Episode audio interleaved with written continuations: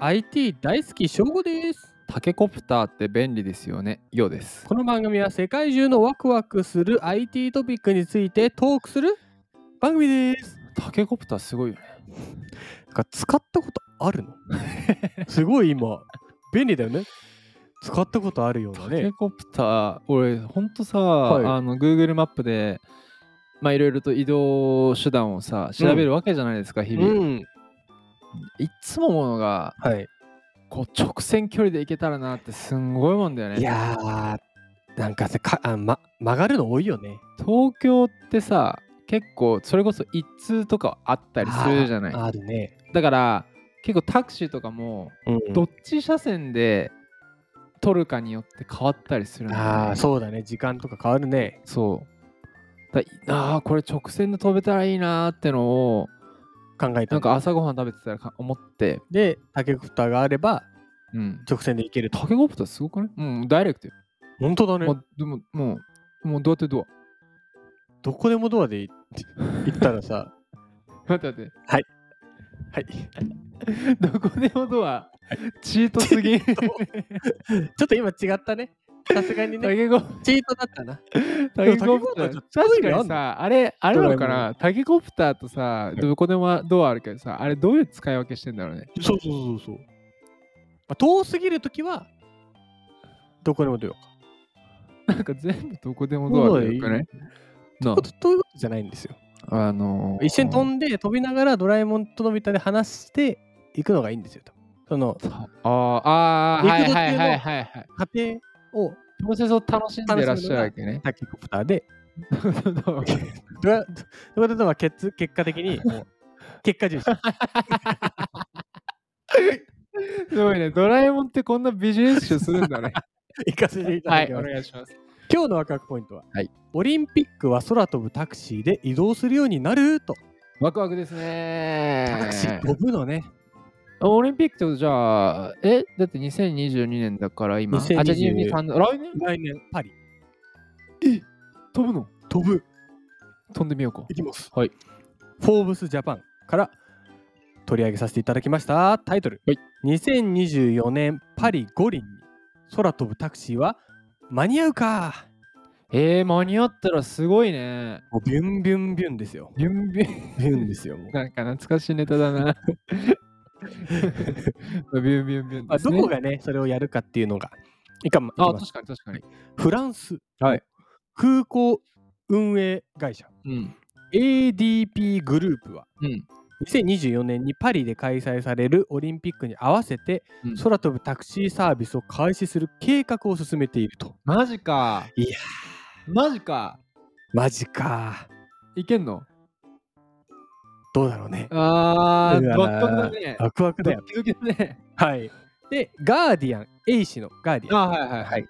パリのシャルル・ド・ゴール空港とはいはいはいはい。ボルリー空港を、まあ、管理している ADP グループの社員ソレーヌ・ル・ブリさん。うん。はオランダ・アルステルダムの開催されたドローンに関する会議でこの計画を認めたと。だから計画はもうもうあるまあ、間に合うかどうか置いとい置いとて、でもやると。やる予定だと。で、ル・ブリさんはうん。世界初の電動垂直離着陸機うん。 EVTOL うん。によるテストサービスを今開始しようとしていると語った。すごいね。テストはもう始めると。あー、うわー、来るね。あ成功したらね、もうみんなじゃあ移動、空飛ぶタクシー使ってん。どうすんだろうね。その道とかね。え、もうだから直線距離よ。そっか。うん。タケコプター状タ態ケかコプター状態よ、完全に。この空飛ぶタクシーに使われる機体である。る、ボロシティという機体うん。はドイツ企業のボロコプターが設計したもの。あれ待って待って待っ ちょてっと待待っってて待って聞いたことあるんだなん か。何言った何言ったえっと機体がボロシティで、うんそのボロシティを開発しているのがボロコプタ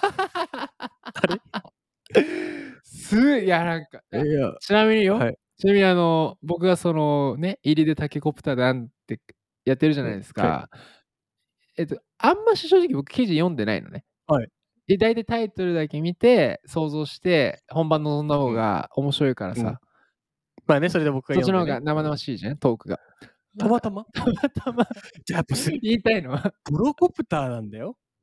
ボロコプタはい。ーボロコプターさんあがドイツ企業のね。すごいやってまねしたやっぱドラえもんって世界で愛されてんだ うん、でも、うん、どうなんだろうねあ。ドラえもんを見てからこれつけたのか、ドラえもんがね、これをつけたのか。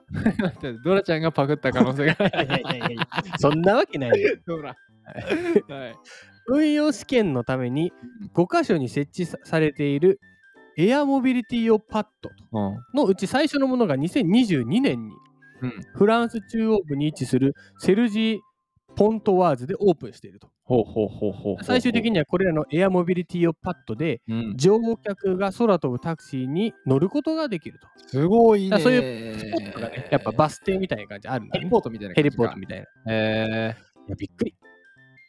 どう思いますいやー、乗りたいね。乗りたい乗りたい。乗りたい乗りたいよ。乗ってみたいボロコプターさんがね、開発してるんですからね。おーまあ空飛ぶタクシーの機体のボロシティ気になりますね。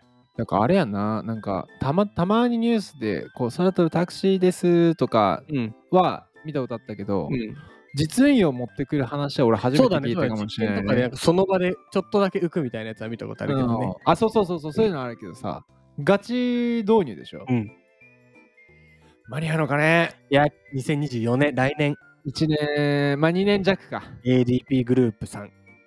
あ2年もないか1年夏だから1年ちょっとしかないかね。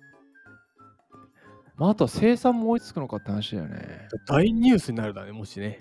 できたらねできたらね。うんだ僕はもうこれ見てやっぱもう未来空で移動してんねやっぱり、あタケコプタあけ状態ボロコボボボロコプターボロコプター状態でー。ね先に先にね先先ににねいずれタケコプターが市場席巻するけどあれ、大きいものから小さくなってくるからね。そうそうそうそう、んだんだんねだんだだんんだんなってくるんだけど、まああとなんか派生するけど、うん AI とかこういうロボットとかってさうん。